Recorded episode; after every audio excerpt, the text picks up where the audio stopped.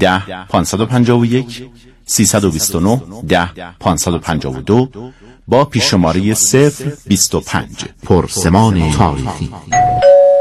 من می‌خواستم از نظر کارشناس محترم سوال کنم که در زمانی که حضرت محمد می‌خواستن نماز بخونن وضو بگیرن همین وضوعی که ما می‌گرفتیم می‌گرفتن یا وضوعی که سنی ها می‌گرفتن؟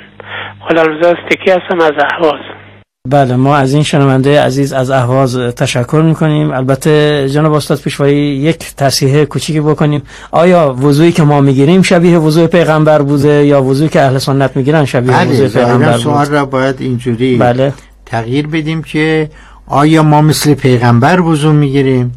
بله. به این نکته سنجی این بله، شنونده گرامی بله، جای قدردانی بله. داره. بفرمایید. بله. بله. جوابش اینه که ما مثل پیغمبر اسلام وضو می‌گیریم.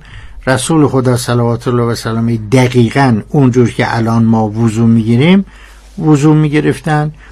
در این قسمت از باب توضیح یادآوری می‌کنم که در بررسی تاریخی مسلم شده که اختلاف در کیفیت وضو در زمان خلافت عثمان پیش آمده. یعنی تا زمان خلافت عثمان, عثمان.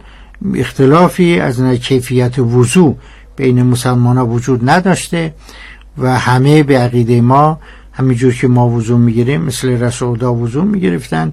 اختلاف در کیفیت وضو در زمان خلافت عثمان رخ داد پیش آمد و حالا ایشون فقط جواب خواسته بود بله. که آیا رسول خدا چگونه وضو می‌گیره. ولی من طبق معمول برای ترویج کتاب و کتابخانی کتاب مستقلی هم در این مورد معرفی می‌کنم.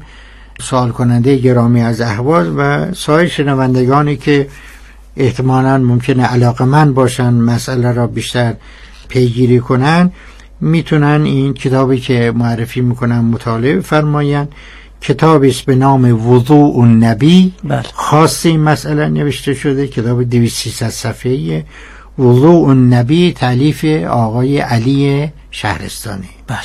می‌تونن البته کتاب عربیه.